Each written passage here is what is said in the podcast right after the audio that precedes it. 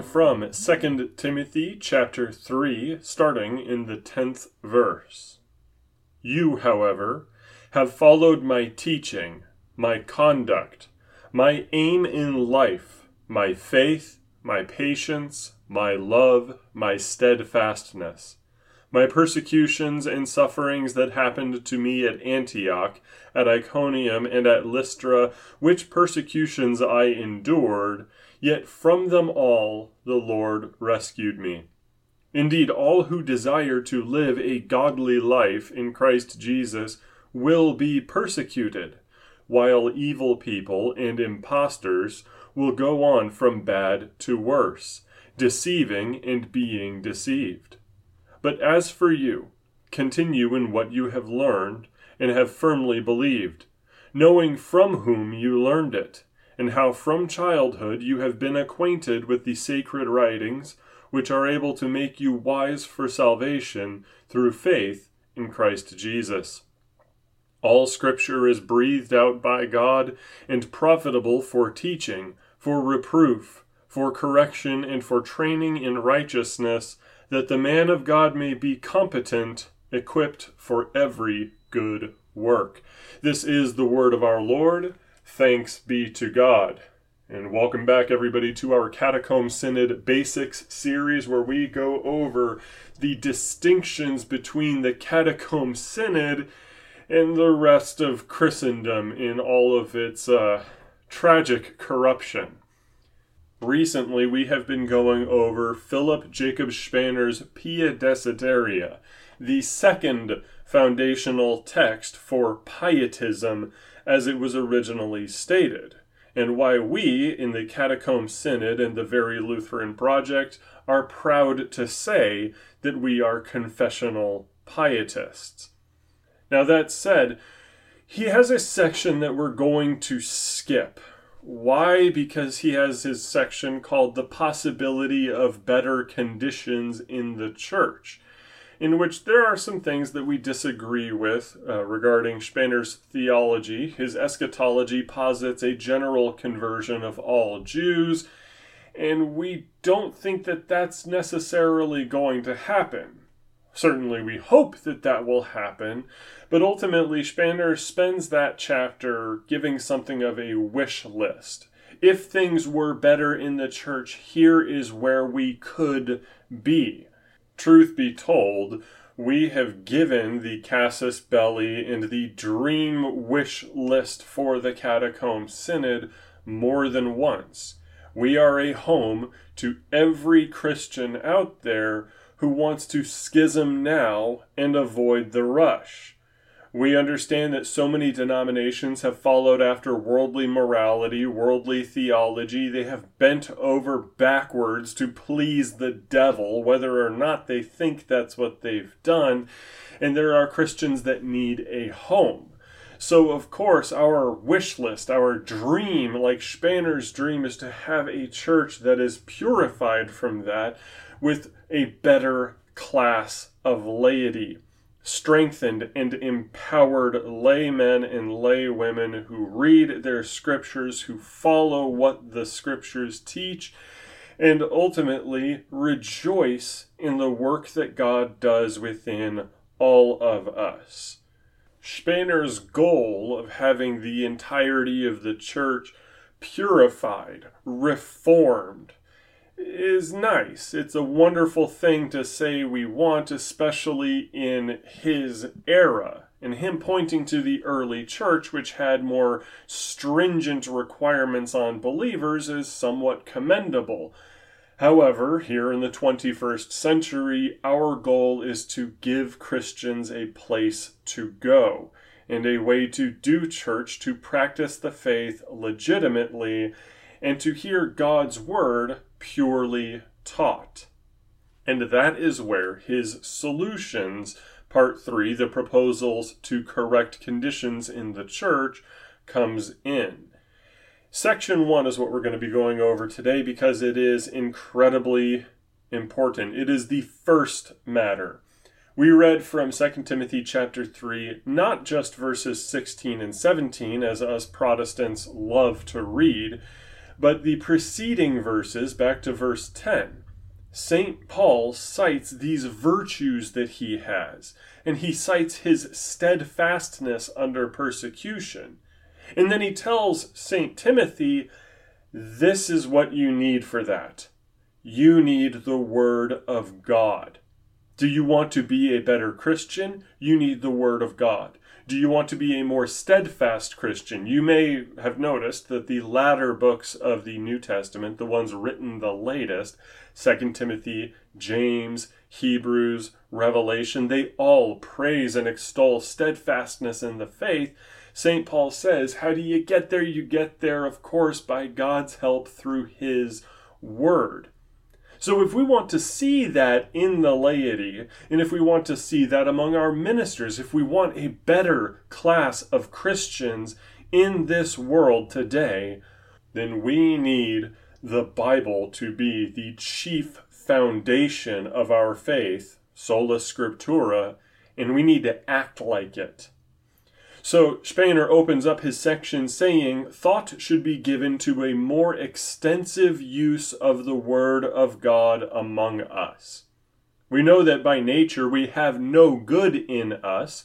If there is to be any good in us, it must be brought about by God. To this end, the Word of God is the powerful means, since faith must be enkindled through the gospel, and the law provides the rules for good works, and many wonderful impulses to attain them. As St. Paul says, God's Word trains us for righteousness. And he says, the more at home the Word of God is among us, the more we shall bring about faith and its fruits. If you are living in the Word of God, if you are every single day reading Scripture, analyzing it, letting God do His work in you, and continuing to seek greater understanding, this will have amazing effects in your life and walk with our Lord. Now, there are some misconceptions that Spener wants to clarify, and I think it's high time we reminded the world about this. He says, I do not at all disapprove of the preaching of sermons, in which a Christian congregation is instructed by the reading and exposition of a certain text, for I myself do this. But I find that it is not enough. In the first place, we know that all Scripture is inspired by God and profitable for teaching, for reproof, for correction, and for training in righteousness. Accordingly, all Scripture, without exception, should be known by the congregation if we are all to receive the necessary benefit. If we put together all the passages of the Bible, which in the course of many years are read to a congregation in one place, they will comprise only a very small part of the scriptures which have been given to us. There is a difference between the readings in the lectionary and a true Bible study. This is actually a Lutheran distinctive going all the way back to Spener. We have the lectionary, which is selected for preaching, for law, gospel, and response a sermon is not the same as a lecture on the Bible or somebody doing independent study. A sermon is intended to inspire faith, to correct people's actions, to bring about the repentance of sin and holding fast to Christ. And that is absolutely essential. But if somebody goes out and gets a treasury of daily prayer with daily readings for their devotions, and they follow that model, a lectionary model of Bible reading, that does not mean that they are getting to know God's Word perfectly, or even to a competent level. I know plenty of people who have spent decades doing assigned daily readings out of the lectionary, and they could not tell you what the book of Ezra is about. What is the book of Nehemiah about? What is Malachi's point. They never get into the nitty gritty, single book of the Bible, read it, learn it, love it aspect. So we here in the Catacomb Synod, following off of what Spener is saying, we do hold to the classic one year lectionary for sermons, yes, but we do book series for Sunday school. We will look at a single book of the Bible and get in detail on it. Now, about that, a little bit of the practical aspect of all of this. If you go to verylutheran.biz and you look at the Sunday school materials, you open up a PDF from our current series on the book of James, you might know that I go about it in a little bit of an academic sense. Why do I do that? The leader of a house church should, in all hopefulness, be the most competent Christian in his home congregation. He should be spending the most time in the Word. He should be downloading all the materials first and reading them before everybody else does. And he can adjust the study for the people in his home congregation. I'll go into the Greek of a text because sometimes the scriptures have a word that is a tough nugget for us moderns. And a house church leader very well may encounter the question uh, St. James says that selfish ambition is evil, it's demonic, but I've been told to be ambitious my whole life. What does he mean by that? And if the house church leader, if the deacon has read his stuff, if he's read my materials, acquainted himself with the text, maybe looked over a commentary in addition, he can say, well, what St. James means by that is an ambition that is mercenary. It's perfectly fine to be ambitious for something, but when you do it for nothing but worldly purposes, or Andrew Tate ambition of I want fast cars and loose women or something like that, then it is sinful. The question is, where is your ambition going? He can answer those questions because I've gotten into some of those details, anticipating those questions.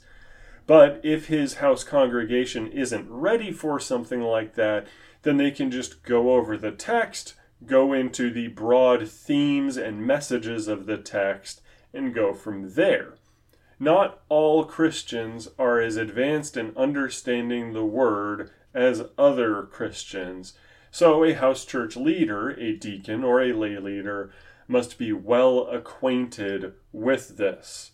So the PDFs there are for leadership so they can run the Sunday school as they please. It's also good for an individual Christian to read it on their own and to have a lot of questions answered. By all means, I encourage people to read them solo as well. But how a Bible study is run, whether that's lecture format or if that is participation from the laity in the church, it's all about how the church wants to run itself. What do the people want? Now, there needs to be a house church leader. There needs to be a deacon. Why Spener writes, Meanwhile, although solitary reading of the Bible at home is in itself a splendid and praiseworthy thing, it does not accomplish enough for most people you need to have somebody that can help supervise your reading. If a man with no training in how to read the scriptures, if he does not understand that we follow the plain meaning of the text, and if he does not understand that scripture interprets scripture, that man is in danger of coming to some deadly conclusions. This is where cults come from. This is where wayward denominations come from somebody who follows solo scriptura rather than sola scriptura. It is good to read scripture on your own. Absolutely. Make no mistake, I want everybody reading their Bible every day.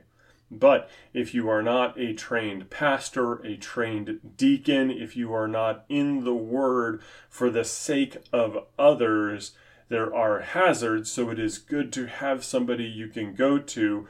Well, with iron sharpening iron, they can serve as a check against our sinful flesh's impulse to misunderstand the word. But again, private reading is fantastic, as Spener says. This might be done first of all by diligent reading of the Holy Scriptures, especially of the New Testament. It would not be difficult for every house father to keep a Bible or at least a New Testament handy and read from it every day. Or if he cannot read, to have somebody else read. How necessary and beneficial this would be for all Christians in every station of life was splendidly and effectively demonstrated a century ago by other writers. As he goes into that. What's the point of this? We need Christians who absolutely swim in the Word of God. We need Christians who are passionate about the Word solo as individuals as much as they are passionate about sharing the Word with others and going over the Word with others. So, Spener also writes a second thing would be desirable in order to encourage people to read privately, namely, that where the practice can be introduced, the books of the Bible be read one after another, at specified times in the public service without further comment unless one wished to add brief summaries. This is something we do in our Wednesday night Bible study streams. We're going over the book of Job. We read giant chunks of Job, and then I comment on it. We need private Bible reading as much as public Bible reading. God's promises about the transforming nature of His Word and the precious truths that He gives us are something that should be celebrated universally in the church, with every Christian being passionate about it. Now, that said, while individual catacomb synod house congregations have the right and the freedom to run Sunday schools and Wednesday night Bible studies however they please, Spener writes anybody who is not satisfied with his understanding of a matter should be permitted to express his doubts and seek further explanation. What does he mean by this? Bible studies should be interactive. There should be a point where a man can raise up his hand and say, I've got a question. Can we talk about this, X, Y, or Z? And women should be able to ask their husbands about this at home, as St. Paul directs in 1 Corinthians chapter 14. Now, most importantly, and this is for our leaders in our house churches, for all you deacons out there, we discussed this last night. Not a little benefit is to be hoped for from such an arrangement preachers would learn to know the members of their own congregations and their weakness or growth in doctrine and piety. There are two questions that most pastors hate to ask, especially in biblical churches.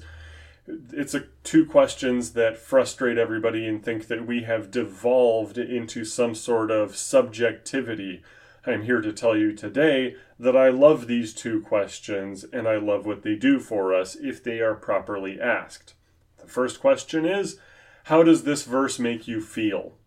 The second question is What does this verse mean to you? Those are good questions to ask for a deacon or a minister in his church. You should be asking everybody in your laity during a Bible study what does this verse mean to you and how does this verse or passage make you feel? Why? First and foremost, regarding feelings, we understand that the law has an effect on people. The gospel has an effect on people. When St. James says, Mourn and wail, you sinners, a proper response to that should be, Yeah, he's right, I'm a sinner. And yeah, I should be sad about this. On the other hand, if I'm asked how I feel about that verse and I say, oh man, whoever James was writing to was a pretty bad group of people, you know what? I I don't relate to it. Well, then maybe the law isn't doing its work on my heart, or I am not perceiving the law's work on my heart. I'm not saying we should trust our emotions like the enthusiasts do, but it can be a good litmus test if law and gospel are truly working on our heart. Meanwhile, the question of what does this verse mean to you is a great litmus test for me to hear somebody answer that question and see if they're paying attention. Are they understanding how they should be reading their Bible? Do they agree with me? Is there something I missed in that? Maybe their answer could edify the congregation if they saw something I missed, or if they don't understand it quite well, then their answer is an opportunity for me to correct that and help them walk further in the faith. So, next time somebody says, Oh, I hate those questions. How does this verse make you feel? Oh my gosh, women's Bible study. I ran it once and it just devolved into an hour and a half conversation about an ex husband. Oh, it's just the worst. Well, okay. That's asking the question with the wrong intent. Spener says preachers could know the members of their congregation to measure their weakness or growth in doctrine and piety and questions like that. In fact, the whole point of Sunday school help us to understand how they are advancing in the faith. How is their sanctification going? If we want a better church, we need to start by getting better Christians. And if we have better Christians who love the Word of God and breathe it like it is the very air we breathe, then the church being reformed is just going to happen on its own. Spener writes, This much is certain. The diligent use of the Word of God, which consists not only of listening to sermons, but also of reading, meditating, and discussing, Psalm 1 verse 2, must be the chief means for reforming something. Whether this occurs in the proposed fashion or in some other appropriate way, the Word of God remains the seed from which all that is good in us must grow. If we succeed in getting the people to seek eagerly and diligently in the book of life for their joy, their spiritual life will be wonderfully strengthened and they will become altogether different people. All of the corrupt conditions that we see in the church today, the same corrupt conditions that were around in the 16th and 17th centuries, are ultimately contradictions of the Word of God. We see what the Word of God says, and we see people acting contrary to that Word, whether that's teachers or laity and it's everywhere. Deeply unbiblical beliefs and behavior, severe deficiencies in doctrine and piety.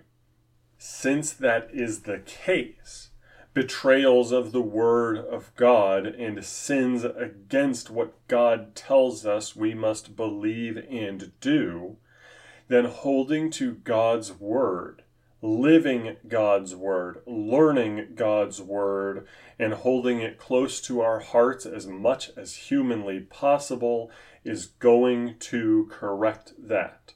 If you just read over Psalm 119, you will see that the scriptures praise the effects of the Word of God upon our very souls. And that's what people need.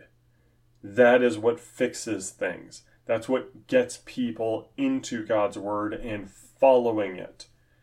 Now, I know somebody will say, what about misinterpretations? What about all these cults that start when some dude starts reading the Bible and uh, he decides he's got whack job heresies just swarming in his satchel and he spreads it to other people? Well, what corrects that, beloved? Truly understanding the Word of God getting real teaching in.